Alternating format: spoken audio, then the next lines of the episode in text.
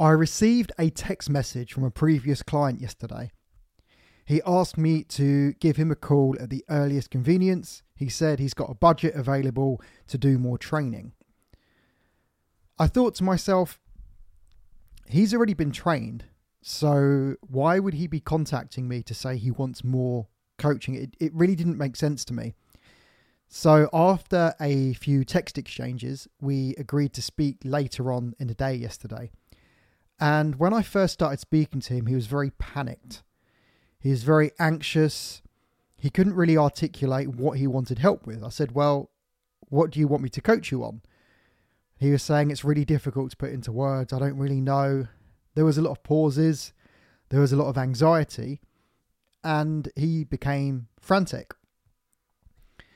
This guy is normally very, very composed, and it doesn't really matter how composed you are, let's be honest, because we're all a moment away from feeling like we're in our own hell, where we're frantic, we don't really know how to cope, and our emotional well being takes a turn for the worse.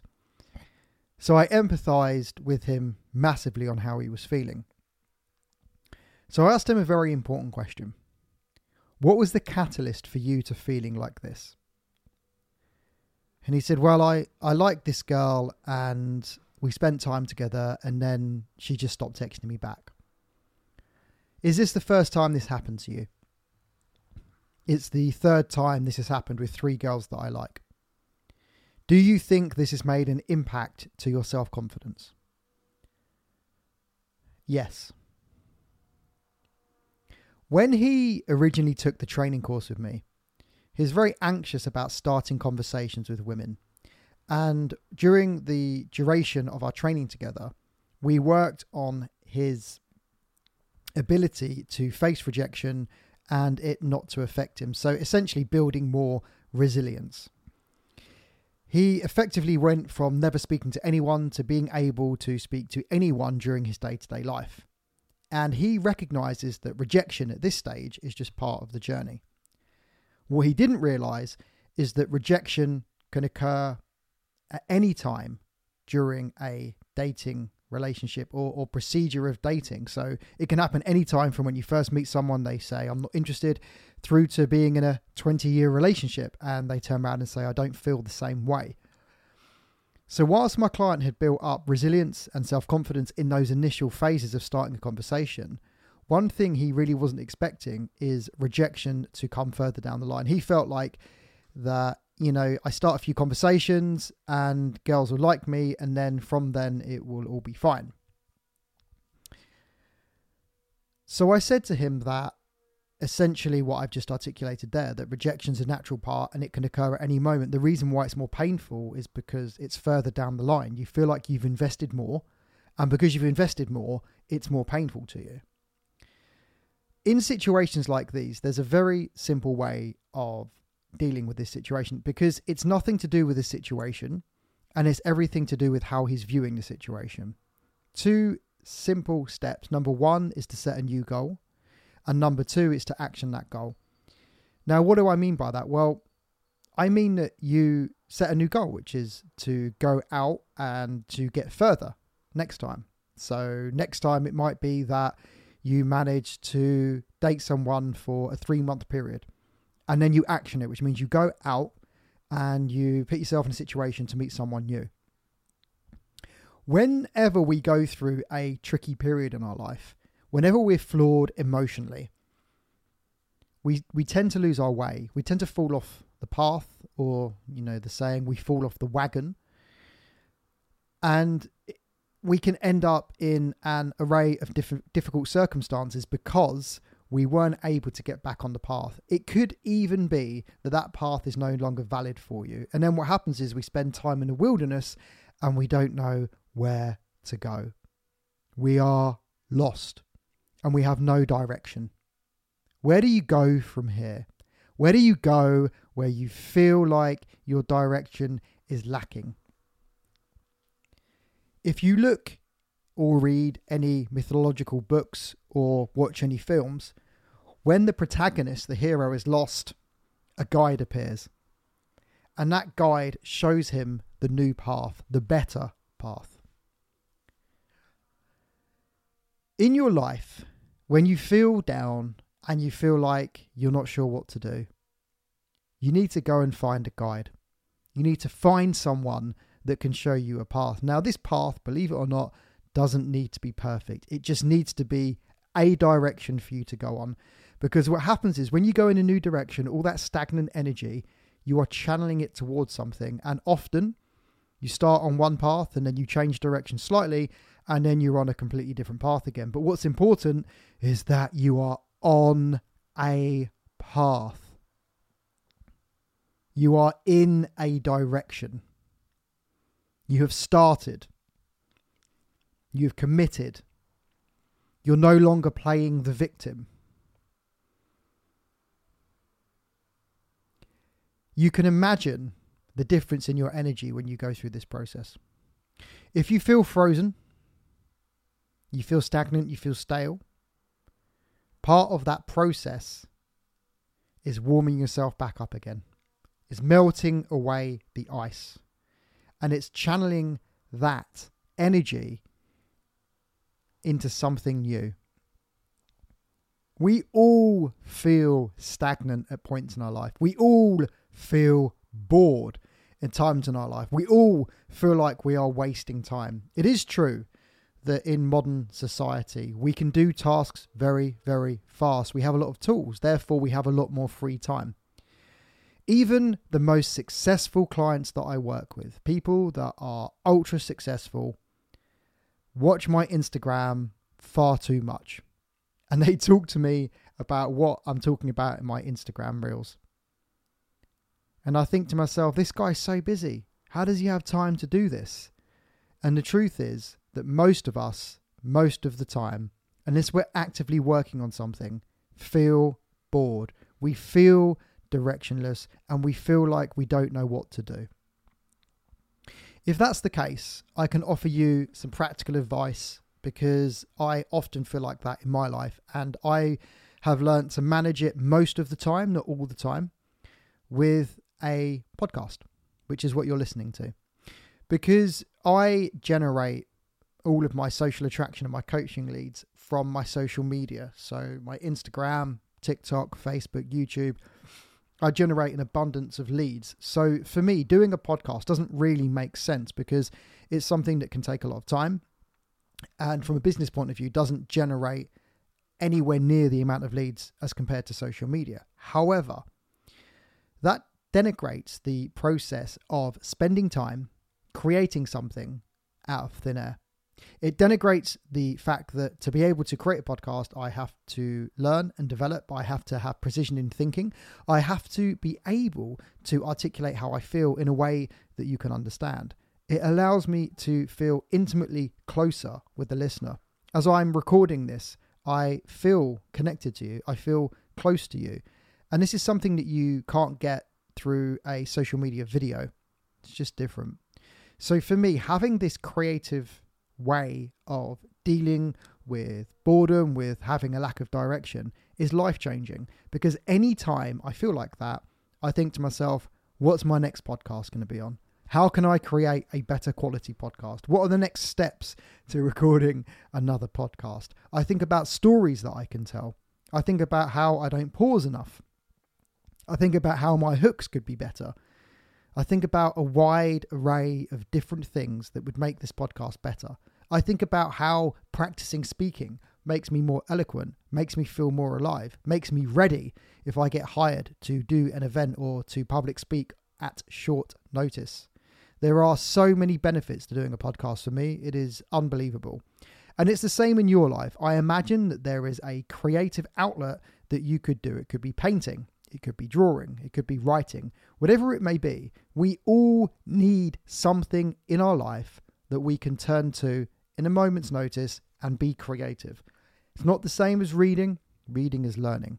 Being creative is giving back. You are articulating how you feel to the world. I'll give you a few more examples because I, I personally find this interesting.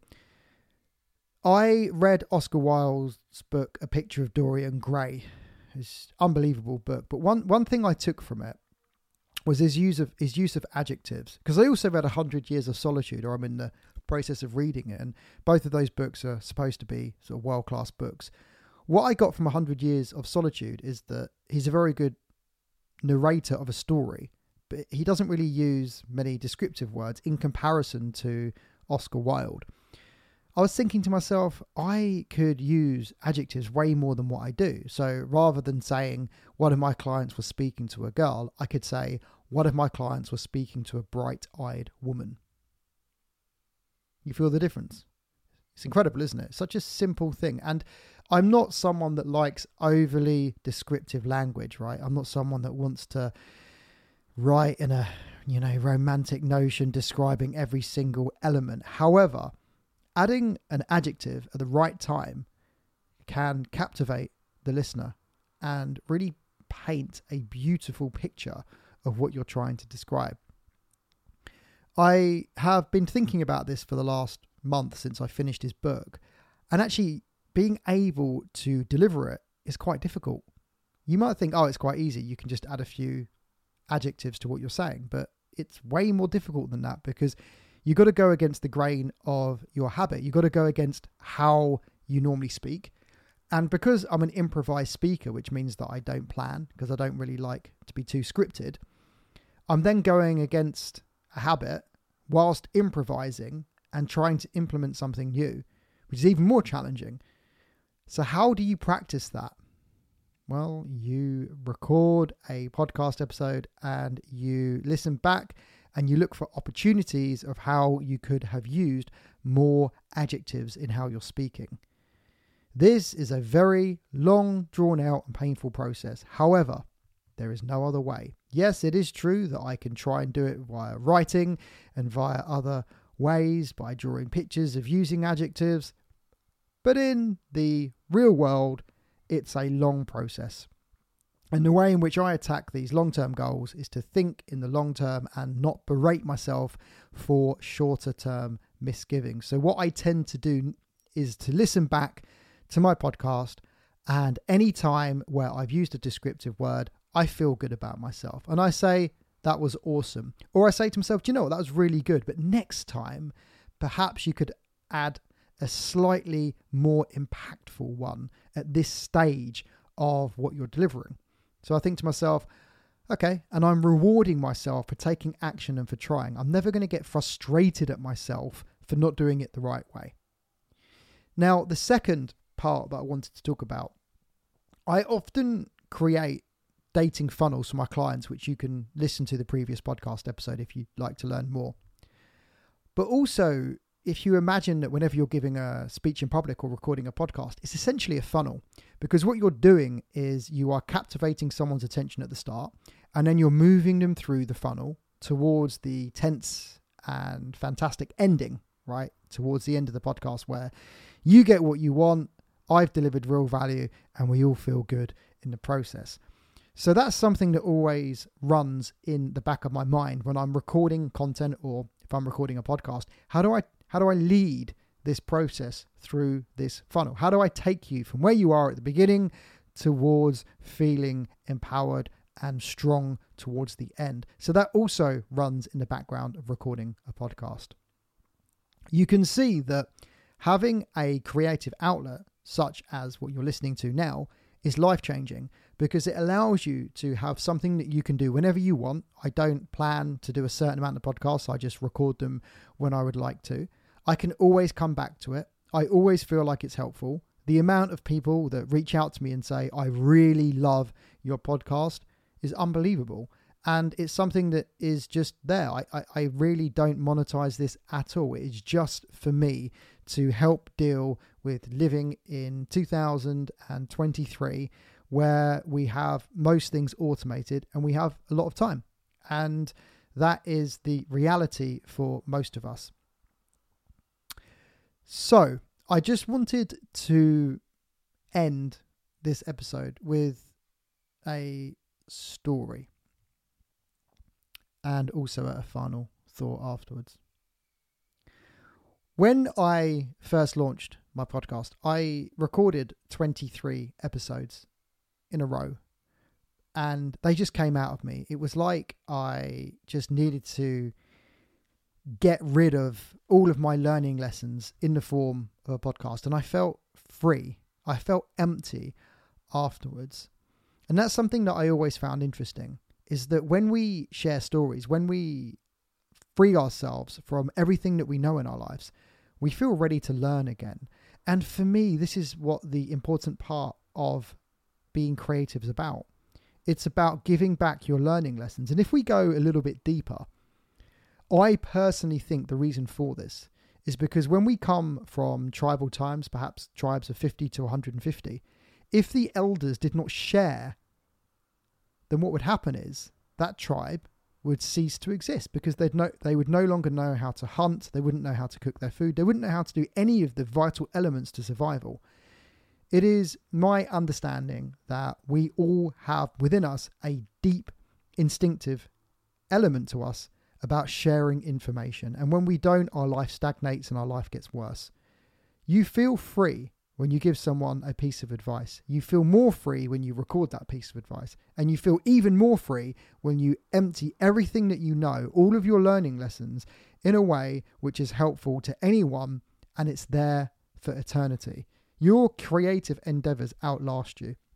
Doesn't matter how long you live, if you record something, draw something, or write something, that can outlive you, which means that it lasts an eternity. This what this is what Shakespeare did with Sonnet 18. He wanted to capture someone's beauty that it lasted an eternity. And he believed that any time someone reads Sonnet 18, the beauty was entwined with the reading. And I guess that's the same with anything creative. Anytime you listen to my podcast episode, you are keeping me alive. You're keeping what I was speaking about on that day there for that period. There's two deaths there's the first death, and the second death is when no one else utters your name anymore. But when you're creative, you can outlive your own mortality, which I also think is just fascinating. So, hopefully, what I've articulated throughout this episode can help you. And there's just two things that you need to do. Number one is sign up for my How to Approach Women audio program. This is actually worth £99. I was selling it on my website and I've decided to give it away for free. You can access this via the link in the podcast description. The second thing that you can do is to invest in my dating advice video vault. Now, this has just been launched. It is 120 video tutorials of me with my female coaching assistant. So if you've seen my Instagram reels with the um, models that I use for the role plays, I have the full length videos. There's 120 of them. They are amazing, covering every different part of your dating life. And I put these together into a product that you can purchase. I also have a payment plan where you can pay in three, six, or 12 monthly installments at no additional fee. My dating advice video also comes with a 14 day money back guarantee if it doesn't change your dating life. I am so secure in my thinking that that product will change your life that that's why I give a money back guarantee. And to date, no one has requested their money back because the product is that good. You can access this via the podcast description. Um, and thank you for listening. Please go ahead get my get my uh, training course for free. And then if you enjoy that, go ahead with my dating advice video vault.